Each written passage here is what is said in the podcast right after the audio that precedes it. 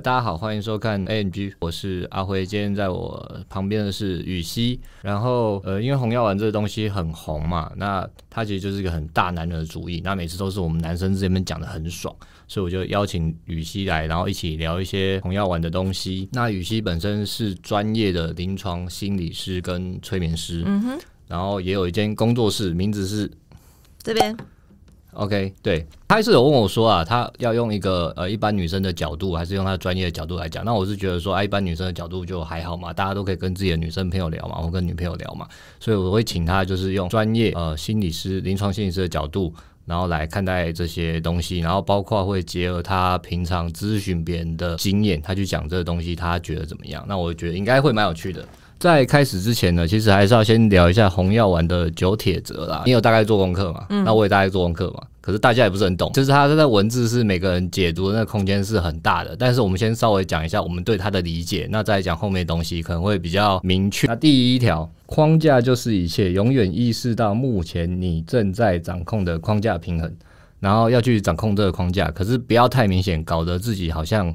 控制狂，那他其实同样都在讲一点嘛，就是我们男人 always 要去主导这个框架，那女生在一个男女框的互动关系里应该是顺服的。那你对这个看法怎么样？包括你自己从专业的角度，或是你咨询的 case，你有觉得说，假设在一段关系里面是男生去主导整个框架的话，嗯，这段关系会比较顺利，或是比较两个人都舒服，嗯哼，还是说，哎、欸，其实没有？你看到很多，因为现在都很提倡男女平等嘛，那在这个情况下，反而哎。欸大家的关系比较好，因为我们是华人文化嘛，在我们文化里面，的确，如果男生是比较强势的、比较主导性的，然后掌控的一切，我觉得是行得通的。在华人文化底下的女生，蛮多都被教导要有顺服的心嘛，温柔的态度嘛，拥、嗯、有这些。欸、现在还是嘛？哦，现在还是大学生都很很烦，然后很。哦 Feminist 女性主义，那是有思考的女性。所以，如果你有提到的是还没有思考自己想要做什么角色的女性的话，的确，从传统文化价值观上面，我们都被教导成，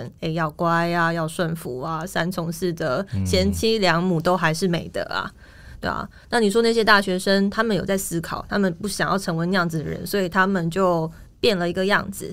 所以，如果你遇到类似这种已经在思考自己身为女性，她要如何在社会上生存的人，的确有可能会行不通。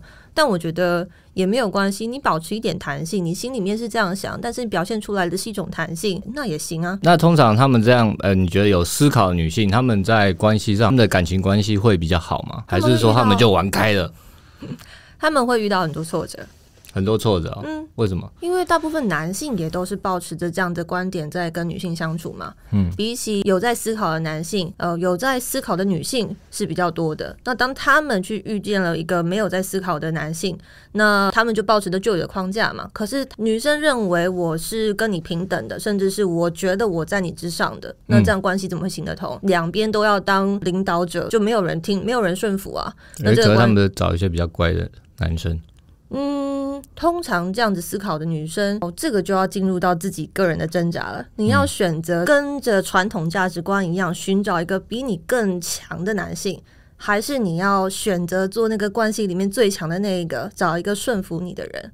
这就是女生自己的挣扎了。当你开始思考，开始成为一个就是比较有分量的角色的时候，你就会遇到这些挣扎。可是，当女生在关系里面是最强的那个角色，她会开心吗？这就要看他有没有舍弃掉他原先的传统价值观了。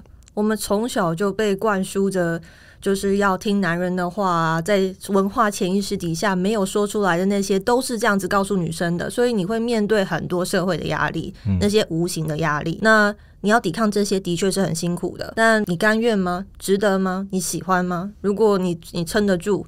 那我想也有很多人会这样选择，但老实说，我觉得是蛮辛苦的。哎，你会不会觉得女生越优秀择偶越困难？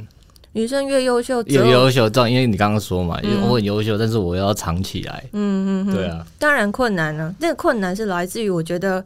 会动摇到男性的自信、自我价值感。对对对，嗯、那你要藏起来还是就是？对，就变成女生，你要自己决定了。你决定你要藏起来，还是你要决定拿出来？女这样的女生会在感情里面遇到很多挫折，然后她开始思考说：那我真我到底要怎么跟男生相处？她可能会试过，我真的就拿出来，然后男生男生生就啊没自信，然后就自我价值感低落，然后自己那边动摇，对啊，但是你什么都没有做，你只是做他做自己而已。男生要主导了，但是我是觉得说，现在女生的确也是都蛮优秀的。嗯所以我觉得女生，如果你可以能屈能伸，为了你想要维持这段关系，然后选择做一个顺服的人，你也不是失去了你的能力啊，也不是失去了你的价值，你只是为了让这个关系能够一起走下去，所以你选择做出这样子的表现。听起来就是只是让你而已啦，我是希望两个人都开心的，但是我很厉害了，我平常都让人家啦，很优秀，不好意思讲而已啊，学历很优秀，不好意思讲而已。哦，第二条，第二条，不要在被逼逼迫的情况下跟他讲你跟多少人上过床，或是上床的细节，不管你是诚实的讲，或者是撒谎，意思就是说，呃，当然我觉得就是开心的讨论都好，但是不要被逼迫的情况下，比如说女生忽然质问你到底跟几个人上过床，你这么会打炮，到底发生什么事？类似这样，这么会打炮，然后被人家质问 这样子吗？就是到底跟多少女生上过床，为什么你可以弄得我这么舒服？但是我厉害啊，不能这样讲吗？等于这一题就是说，对自己的伴侣要完全诚实的揭露，或是呃说谎，跟他讲过去自己的那个性经验嘛，这样。我觉得最好还是不要讲了。我觉得不管男还是女，都别讲比较好吧。都别讲，都别讲比较好。假设以男生的立场好了，女生问你这个问题，说你以前跟多少人上过床什么的，通常这个背后都是因为他有些不安全的感觉嘛，或者是他有一些担忧嘛，或者是他担心他自己在你心里面的位置是什么嘛。可是，当你告诉了他这些过去的事情，完全不会帮助解决他现在心里面的担忧，只会让他衍生出有更多的素材跟更多的材料去衍生出他的这些小剧场。诶、欸，通常会想问，是因为想要可能自己有恐惧的想象，所以要厘清吗？可能是这样。可能是那讲完哦，你说讲完可能变成他情绪勒索的工具吗？或者变成相关素材啊？就像我不看恐怖片一样嘛，因为我觉得我会根据那些素材想象更多恐怖的东西一样。那所以我不去看它，我就没有素材可以自己凭空想象。那女生就会不安全，不安全，想要知道答案嘛？可是我问了你之后，你告诉我的，不管是诚实的还是说谎的，都是素材，那就会在我脑海里面，我就会自己无限想象。那这样子一发不可收拾啊！错那如果遇到这类问题的时候，或是类似啦，我怎么样回答都不好的问题，你会建议他们怎么回应对方呢？我觉得当下你也不能不回答嘛。嗯，对，对你也不能不回答。那你就是讲一个你觉得。其实我觉得我是个人是赞成说谎的，某种程度说点谎，但是千万不要被人家发现你说谎。我也超爱说谎的啦，是不是该录一集专门教人家怎么说谎？好了，我很厉害哦。想要成为关系大师，一定要会说谎啊！哎，不是，是这样，真的是这样，你不能太诚实，太诚实的话，真的真相是很伤人的，真相伤感情。但是我觉得在谈感情的过程里面，有时候你感受到的事情，那才是真实啊。那真正的真相，如果你没有感受到，那又是什么关系？我就算以前跟多少人上过床，那可是你没有感受到，那那些事情对你来说是真相没有错，但是对你来说不是真实啊，因为你没有感受到啊。打炮爽就好了啦，不要管你那什么以前以后，哎是这样。对啊，你就适适当的讲一些你觉得 OK 的，然后去问他说：“哎，最近怎么了？”这样就好了，回到他的情绪面。他会这样问你，他一定有他自己的心里面的一些感觉或想法，但是他又不能直接的说，所以你给他一个一个出口，你问他你最近怎么了，发生什么事吗？把他心里面的那些想法让他吐露一番，然后呢就说啊、哦，我听到了，这样就好了。所以他可能说，啊、你到底跟几个人上过床？就说哦，有有几个啊，可是怎么了？你最近怎么会想要问这个问题？对啊，最近怎么了？最近就是是不是？有发生什么事情吗？嗯、你就问他，让他把心里面那些讲出来。那他如果不想讲，你可以再再稍微邀请他讲一讲了。最好讲出来比较好，讲出来才不会一直又在脑海里面就是产生自己的小剧场。那你让他讲出来之后，你也不用给他任何承诺，你也不用给他任何就是解决方法或建议，你就是听他讲完。我说、嗯、哦，听起来你很担心哦，听起来你蛮蛮担忧的，蛮在，在意这件事情的。你很害怕这件事情会影响我们之间的关系，嗯，你就是把他的话从头再讲一遍。智商很棒啊，对任何人都是的。智商就是在这样子，就是智商师就是这样嘛，就是听到你说的话，然后但是我没有要给你任何的意见，嗯、我只是告诉你我我有听到，我有听懂，嗯、哦，你是在说这件事情，那我知道了。我也觉得它存在，然后就这样，嗯，就这样，啊、你不用、啊，你不用再给他任何什么，我们会很习惯说，哎，我是不是要给他一些什么承诺啊？怎么怎么样？不用，你就是有听懂，嗯，我知道了，这样就好了。嗯、我觉得这个这个这个技巧很重要，因为有时候我们都很爱给意见，其实都没有用啊。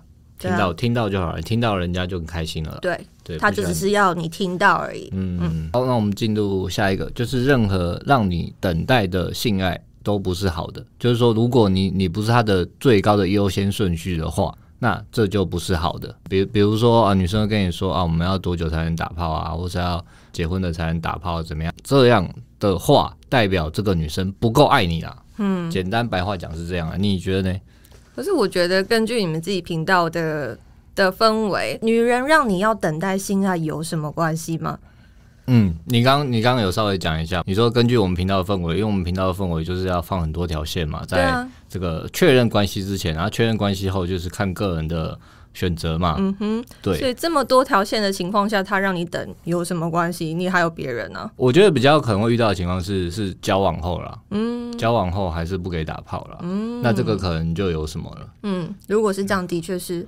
对啊，然后我个人是认为说，如果是交往前的话，我是不会太在意啦，因为现在很多人就是看我们这个跟看红药丸的，他们都会觉得说啊，如果女生够爱我，应该一次、两次、三次之内要打到炮之类的。我觉得其实蛮多条件要考量的啦，年龄啊，过去的性经验啊。嗯，我遇到了学生最差的情况就是有女生有宗教信仰的啦，婚前不能性行为的啦。那我觉得这种就就是你自己要考量了，不要觉得这是自己的问题啦。对啊，女生的想法就是这样，你不能接受就放掉了。嗯，我想我如果是我会比较在意的是，他以前可能跟别人很快就打炮。嗯。他跟我说，他现在从良了，嗯，他现在不能这么快跟我打炮，他要结婚婚后才能打炮，嗯，那这个可能就真的是，我是会觉得说他不够爱我了，嗯，这样理性吗？我这样理性吗？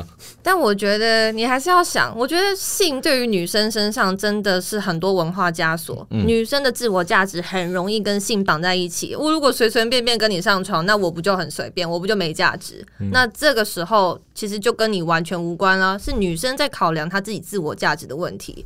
所以，当她以前很容易就跟男人上床，然后现在她遇到你，她决定要从良，那是因为她想要重新做自己，她想要找回她自己的价值，所以她跟你说：“我要婚后才可以做这件事情。”但是那是他自己在内心跟他自己的纠结跟挣扎，其实跟你一点关系都没有。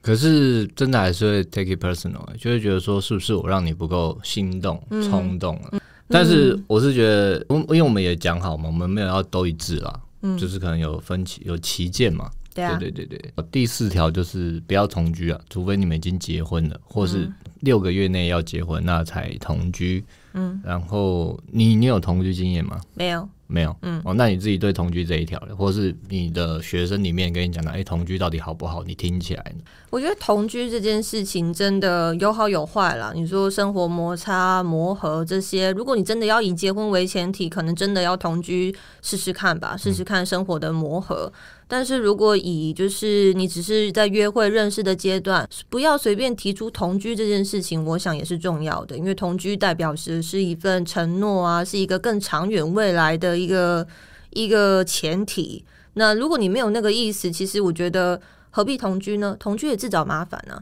而且同居也有可能自找麻烦。什么麻烦呢？哦，生活摩擦上的麻烦、啊哦。我以为是说偷吃的空间比较小，因为、哦、因为他的理论是说，我看起来啦，他的意思就是说，你同居你就少了空间去偷吃啊。虽然打炮比较方便，可是久了会失去新鲜感、嗯，所以他主要在意的应该就是你少了自己的空间去偷吃。我想很合理啊，要么你就有两个房子嘛，对不对？哎呦，你怎么那么聪明啊？哎，我很适合偷吃啊！哇，这个问题很实务。年轻的时候是没差啦，女生也不会跟你同居或是要你的房子啊。年纪大，如果要偷吃的话，可能要有能力一点啦，就是那个狡兔三窟嘛，对不对？对啊。第五个就是不要让女人控制生育，就是我刚刚稍微解释一下，嗯，就是包括说要生不生都是都是男人，就是你自己去主导了，因为我。觉得现在蛮常遇到的情况，好像是男生想生，但是女生其实现在都超不急着生的。嗯，对。嗯、那这种情况下，或者是你的学生，你会建议他说，比如说啊，二十七八岁好，女朋友也是啊，女生说可能三十二岁才要生。嗯，那这个情况你会觉得说，哎、欸，他应该要换吗？要不然我先讲一下我这边。好，对啊，如果如果学生这样遇到，我真的也是建议说，啊，如果我遇到，我也觉得他不够爱我。对，或是我会知道说，我一定哪里条件不够好，但是我不会带有仇恨。可是我知道我条件不够好，我精进我的条件，因为我是觉得说，嗯，我个人认为，可能我也三十多岁了，女生如果够爱你，应该是想要跟你生没有错，嗯、我绑在一块了。简单讲是这样。不过刚刚听起来，前提是他也想生，只是他不是现在想生。是这个前提下吗？呃，现在女生大家都这样，我直接贴标签。嗯、现在女生大家都这样嘛，嗯、对啊，她们大概如果二十五六岁、二十七八岁，大概还不会想生吧。当然、嗯、还是有一些可能二十五岁就想生啊，可是大部分可能现在的观念好像三十三十一、三十二再生就好了。嗯嗯哼，对啊，对啊，我觉得这真的是男生女生想的不太一样的地方。又讲到文化上面去，嗯、你要生一个小孩，对女生的职涯发展、人生发展有多大影响？但是他才二十五六岁，他人生才刚开始，他有很多想要探索跟发展的机会。你说结婚就算了，因为结婚不会影响到他的人生发展，可是生小孩就是会影响到他一辈子了。那他也是在为他自己人生做考虑跟打量，也不一定是因为你。还不够，或者是因为你还还没有准备好，所以他要再晚一点，等你准备好我才要生。他在思考的，搞不好是他自己的人生，他准备好要走到下一个阶段了吗？他跟他自己原生家庭处理的纠结，他处理好了吗？他准备当一个妈妈了吗？他自己人生还有很多事情要思考，他觉得他还没有在这个时间点准备好。那如果是这样，嗯、都往心里去，那男生也太累了吧？第六个，我们刚刚讨论一下，因为实在是有点抽象。女人没办法用男人想要的方式爱男人，那、嗯、意思就是说啊，我们男生可能从小是很纯爱的，比如说日式纯爱，像我也是日式纯爱长大的，对，哦、但但呃是啊，我最喜欢 看很多漫画，小宅男。啊，我最喜欢看卡通了，嗯、对，但是女生其实是她是说用机会主义啦，嗯，其实。红药丸就有个概念嘛，慕强择偶嘛，嗯、所以你一定要保持在那个状态嘛，嗯、不然女生是可以啊，现在是这样，然后等一下说变就变了。可是我都想说，男生不是也是吗？是啊，对啊，所以他但他意思就是说，男生不要有那种浪漫的想法啊，女生会陪我一辈子，啊，吃苦也是一辈子什么的。嗯呃，以前好像会有，现在应该蛮难。我觉得蛮难的。如果是我们刚刚讲的比较有在思考的女性，我想应该是蛮难的。嗯，因为现在有在思考的女性，如果学经历不错，然后样子也不错，或是就算样子很差，稍微整个型的话，其实机会蛮多的。就是现在两性市场有点 M 型化，你知道吗？嗯，什么意思？就是说女生就是我刚刚讲的，现在很容易就可以用的还不错。嗯，那你只要还不错，女生基本上就。很多男生 OK，嗯，嗯对，但男生可能是 M 型化的那一端，就是啊、呃、比较高的、比较帅的、比较有钱的，AKA me，大概 没有啦，我没有没有没有很有钱，对，这样的人都是都是我们这样在爽，类似这样的。嗯、但女生你只要呃，比如说我们用数字化好了，虽然有点那个一到十，可能六点五七以上，哦、你就可以受到可能八分、九分、十分的男生青睐了。嗯、因为有一张图是这样的嘛，八分、九分、十分的男生，他可能七以上他全都 OK，或是说。哦，男生可能吃到五分都可以，对。对，可是女生可能只要可能七八分以上的男生，嗯、那剩下零到六分的男生完全没有人要，可是四五分的女生、嗯、去夜店还是有人要，除非你肥到超肥，丑到超丑，不然、呃、对啊，现况是这样嘛，要、嗯、不然在夜店还是有人要对啊，所以所以他的意思是这样啊。我觉得任何人、任何一方都是，不管女生还是男生，不要有日式纯爱那一套。不要把你自己对于感情的想象直接投射在你现在的感情里面，因为真的，我们从小到大灌输的这些什么，你说日式纯爱，的确那根深蒂固啊，就在卡通里面，就在戏剧里面，就在连续剧里面呢、啊。你不管看韩剧、日剧、美剧，美剧比较还好，但韩剧、日剧其实也都是这样演啊，就是。啊电影都是哈，西方也是，对，其实都是这样子，那就是会衍生出有这样子一套的理想，理想的感情模式应该长这样子。我觉得就是保持着你想要发展出什么样的关系，你带着觉察，带着你自己想要去创造的方式去经营一段关系，那样才是真正的关系。如果你只是想说，我就是要有那样子的感情的模样，我把它一模一样的搬到我跟你之间。那其实这样很难行得通啊！你只是把那个框架框在你们两个之间，可是那不符合你们两个的特质跟你们两个的个性啊。那这样子最终这个感情就是会破裂，是那个幻想破裂，你跟我无法成为那个幻想中的样子。那你咨询的里面有日式纯爱成功的吗？还是现在大家其实应该要走渣男渣女模式比较爽？我们通常都讨论个人之间的感情了，比较比较少会讨论这种比较大范围的感情。哦，通常来找我的都是很难过于自己遇到渣男或渣女啦，所以会找你的是比较受伤的那一方啦。也也是啊，爽快的总会出现在那边的。嗯。对啊，因为爽快的也会有，但真的是比较少。他是来自我探索的，他是来厘清跟认识他自己的。哦，所以你也不会去跟他们说，可能不要太纯爱或什么的，让他们自己去思考，这样就思考现在这个模式到底在你的现实里面行不行得通？嗯、行不通的话，那你会跟他讨论改变的建议吗？还是说他还是要自己去探索？嗯，我就会在催眠里面让他自己去探索了。如果这个。既定的想象在日常生活里面受失败这么多次，那如果你不要继续失败，那你想要有一个什么样的感情模式？想象出来，凭空想象，然后我会陪他讨论说，这些执行的过程会不会又遇到什么样的风险？会不会又有失败的可能？这个模式成功率高不高？如果成功率高，然后听一听也觉得可行，然后他也做得来。那就让他自由去想象了。嗯，可是有些时候的确是因为一些想法不够，所以他组织出来的这个新的样貌也不够完整，所以你会我会需要帮他补齐一些，让他去思考说，那这边你觉得呢？那另外一边这样可以吗？让他那个想象更完整。那如果这件事情发生的时候，这样你可以接受吗？不能。哦，那就是不行了。那我们就要讨论怎么怎么办，对不对？啊，这个这一题很简单呐。如果关系破裂，开发新的总比留住旧的好了。对，我也是这样啊，真的、哦。啊、我以前大概只能坚持一个月，只能坚持一个月就要换吗？嗯啊，现现代男生有这么难以忍受吗？哦，是那是我自己的心魔。对，我想每个人自己的，我觉得每个人都有自己的心坎。你像像我的心坎，就是一个月左右我就受不了了嘛。对啊，那是大部分的人都还可以再忍受，可能两个月、三个月、半年、一年，然后才受不了。但是那个心坎到底跟什么有关？我觉得还是每个人要去思考的。我我直接延伸下去好了。嗯、你觉得我们自己都会讲，男生跟男生偷吃跟女生偷吃在定义上不一样？怎么不一样？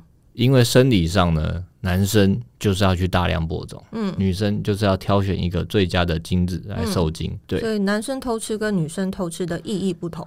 对。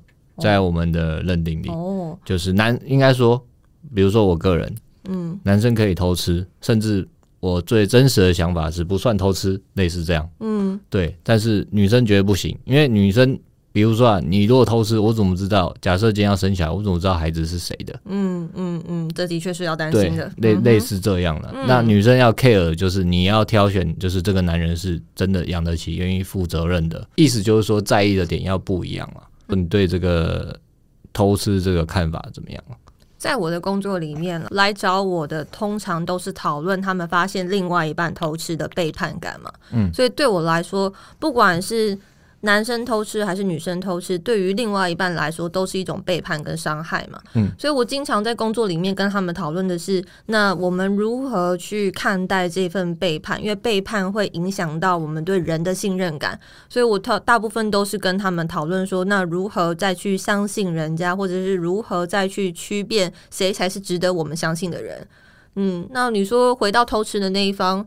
我我觉得男生偷吃跟女生偷吃可能动机不同吧，但偷吃就是偷吃啊！你是在一段关系里面，呃，违背了你原先的承诺，这就叫偷吃嘛。可是如果你们没有承诺，那何来偷吃？那你觉得女生接受偷吃的容忍度比较高吗？还是男生？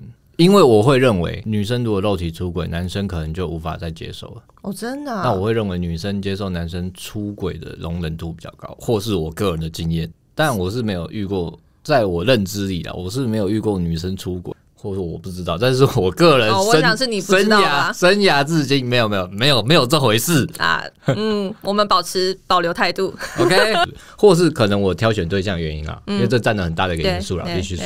如果是从这个角度上来说，的确女生的弹性比较大。能够想一想说，我要如何做到才能够原谅他，或者是如何做到能够放弃放下这段过往，然后继续跟这个男人生活。蛮多女生会想要往这个方向再试试看的。她的第一个选择不是放弃这个男人，或者是离开这个男人，而是再想想看，说我如何再继续走下去。今天最喜欢就这一段，uh huh, 多讲一些，uh huh, 最喜欢这一段，uh 最喜欢这一段。但真的就是这一段就是最痛苦的、啊。那女生这个时候如果心心魔没有过去，那以后你不也有。有的受是吗？可是照你讲，就是说发生了女生就会想，我怎么样还是可以回归正轨吗？对啊，她是回归正轨，她是她是刻意这就够了，这就够了。呃、刻意忽略内心的想法，这就够了。该来的总是会来，只是现在没来，还没来都随便的。哦，好不好？那那男生呢？那男生，我觉得以我的经验来说，当然男生来找我讨论这件事情，在工作方面是比较少的。但我自己个人经验是发现，真的男生接受度是很少的。我自己的感觉是，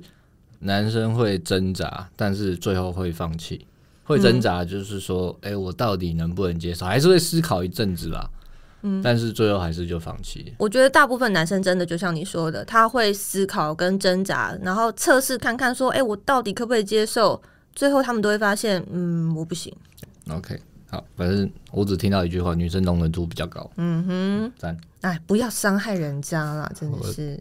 我个人是认为世界充满了伤害啦，是世界充满伤害，但是我带着善意伤害别人了，嗯，就跟善意的谎言一样。我觉得善意的谎言不是伤害啦，那太棒了。嗯哼，第八跟第九我也觉得相对简单了，让你们去决定要不要跟你打炮了，你不用帮他决定了，就是说大家就多方尝试吧，不要在心里认定说啊，这女生分数已经比我高，可以去忽略评分系统，尽量大量尝试啊。你你你有什么也 OK 吗？认同吗？如果从我工作的角度，我也是支持你自己想要做什么，那你就去试试看，不要先在内心有很多小剧场，先去打击自己，说我一定不行。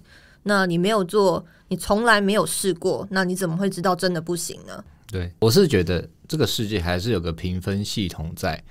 但是呢，你要先大量尝试，才知道自己大概在哪个 range。嗯、比如说我，我我用我如果教学生，你就是说，呃，可能这个看起来很正啊，很高啊，打扮很辣，没关系，你都先试试看嘛。那你就大概知道自己在两性市场的定位。那你试了，就是这个层级以上，就是他们，他们就是 always 不会理你。那就是你看你有什么能加强，尽量加强外形啊、谈吐啊。嗯，那慢慢。爬上去，总有一天可以泡到这个层级的。就是在任何情形下都不要自我矮化了。然后我们前面是有讨论一下自我矮化跟自嘲了，因为自嘲是幽默感嘛。嗯哼，其实也没有这么差了，可以自嘲。那差别就是在会不会伤害你的个人对自己的自我认同感。如果会的话，它就不是一个好的自嘲。没错，对，不要过度使用它，因为红他他这里就说嘛，不要用同情。比如说啊，拜托女生或什么的，让女生跟你约会啊，嗯、或是在一起干嘛的？我觉得在自己的，我觉得不管任何人啦，你的自我价值感还是最重要的，不要刻意去伤害自己的自尊、跟自信、跟自我价值。好，那我们前面九个讲完了，你。觉得它套用在两性关系是好的吗？你看完之后，你会想要做一个呃，他讲 submissive 服从性比较高的女生吗？在一段关系里，你会希望男生是很主导、强有力的吗？我觉得在现在社会里面，不管男性、女性，都要保持一定的弹性。我觉得，如果你想要遵照着红药丸的方向去走，我觉得也很好，但是。不要走那么极端，因为走到极端一定会痛苦。在我们自己内心世界里面呢、啊，人如果走到极端，一定会伴随很多的痛苦。那如果你保持一些弹性，你不一定是要站在中间，你只是稍微不是往红药丸一百趴那边去，你可能在红药丸九十趴，有那十分的弹性，你就有很多很多可以跟女生弹性调整的空间了。对，我觉得不管男生女生都一样，你要做顺从的女生也可以。只是你还是要保持一点点弹性，有时候做一下你自己，坚持做你想做的事情，嗯、这样子才不会委屈，这样子才不会内心痛苦。我觉得以我的工作来说，我最在意的就是你有没有喜欢你现在的生活，你现在的生活会不会造成你的痛苦？那如果太极端会造成痛苦，那我都会建议我们保持一点弹性。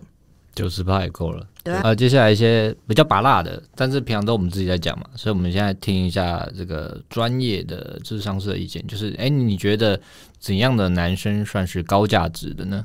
我觉得有自信的男生就是高价值的人。这个自信指的是真实的自信哦，不是这种假装出来或者是我佯装出来的自信，因为那个都会被发现的。即便你演练的再好，除非你真的很擅长啦。但是如果你很擅长，我想你也不是没自信的人。嗯、就是你的非语言行为，就是你没有讲出来的那些东西，都会透露出你是没自信的人。那但是你又佯装出自己一副是有自信的，那你就不会是高价值的人了。真正高价值的，就是你跟你呈现出来的，跟你心里面所拥有的是一样的。我觉得这样子就是高价值的人。嗯，你的弹数跟我完全一样。我上次也是讲类似的话，他说除非你真的很会演哦，对，真的有人真的很会演，真的，那真那这就他他行嘛，他他行，他就是比较狡猾，但是他真的厉害，但那就是他的价值啦。嗯，对对对对对，哦，有自信啊、呃，可是这个其实有自信就是最难的一件事啊，对不对？对，我觉得真的在男生身上来说，这件事情在我们文化里面很少帮我们累积。其实不止男生啊，女生也是一样。我觉得我的工作最常讨论就两件事情：人的自信跟我跟人之间的连接，就是这两件事情造成人类的痛苦。嗯嗯。那可是我们文化又很少帮我们累积自信，我们根本不知道如何累积自信，就这样一路长大到今天。然后你在两性关系里面受尽折磨，发现自己的自我价值感不够，然后才想说啊，我如何成为一个高价值的男人呢？那怎么累积自信？啊，就问阿辉老师喽。啊，简单讲，列列一些行动项目去把它完成。啊我觉得有意识察觉自己能完成某些任务，也是慢慢增加自信的开始啊。嗯，的确，不要不要只看什么我长不高、长不帅啊。对啊，我我觉得女生的自信很容易受外在影响啊。对，男生也会，比重不同啊。但是男生你可以透过更多是行动上。去增加自己的自信，所以我觉得自信不管从行动出发还是从内心出发都是有方法的。所以你想要从内心增加自信来找我吧。嗯，OK，嗯嗯，那那你觉得男生跟女生他们在一段关系中扮演的角色是不同的吗？比如说男生提供的是什么，女生提供又是什么？我觉得如果你要在我们刚刚前面讨论比较传统价值观的底下，嗯、的确我们还是会期待说男生能够提供。领导的地位，不管是这个角色上面能够当一家之主，在外面能够就是养家赚钱等等的，这还是蛮多还没有发现自己心里面真正想要的人，他们的生活的期待跟感情的期待模式。女生提供你支持、幸福跟你的情感连接咯。好，笑。听起来没有，你讲起来就很不认同啊。没有，没有关系，他的答案是这样。如果是这样，真的，我觉得，因为你问我一题嘛，女生能够在关系里面提供什么？对，其实就是提供你幸福的机会啊。不管在什么样的关系里面，不管你只是这样子放线而已，还是你想要跟他稳定走下去而已，它某种程度都是提供你跟人之间的连接，而人跟人跟人之间的连接，就是人幸福的来源嘛。金钱对感情关系的重要性呢，或甚至多少才够呢？对男生来讲，或是你觉得说，哎，其实对两性来说都是一样，不管男生女生。嗯，我觉得钱在一段关系里面是非常重要的，但不是多少才够的问题，而是你们两个如何看待钱。就是钱这件事情是很复杂的，你讲讲广一点，就是你的金钱观嘛。你的金钱观跟你的成长背景、家庭社经地位、家庭文化有一定的关联性。那讲到钱合不合，就是你们两个的文化背景合不合嘛。那如果你们两个生长的呃，就是背景。天差地远，以至于你们对钱的想法有完全不一样的看法。那多少钱采购这件事情根本不是问题，因为你们对钱的想法完全就不一样。但是如果你们今天的哦背景完全不一样，可是最后发展出来你们两个对钱的想法是一模一样的，那你们就会很合啊。那多少钱采购，就是你们两个之间谈谈得拢的了。我觉得多少钱采购，就是你有多少的钱可以去满足你内心的渴望。那样子的钱就够了。然后你觉得看钱，女生看钱的比例很重吗？嗯，女生看钱的比例重吗？可能照我自己是觉得照照年纪啦。嗯，但是其实我们都还是讲啊，钱很重要，但是没有钱还是可以泡到妞啊。我个个人认为是这样啊，是这样没有错。对，我觉得你说看年纪的话。因为随着年纪，女生的经济能力也会越来越高。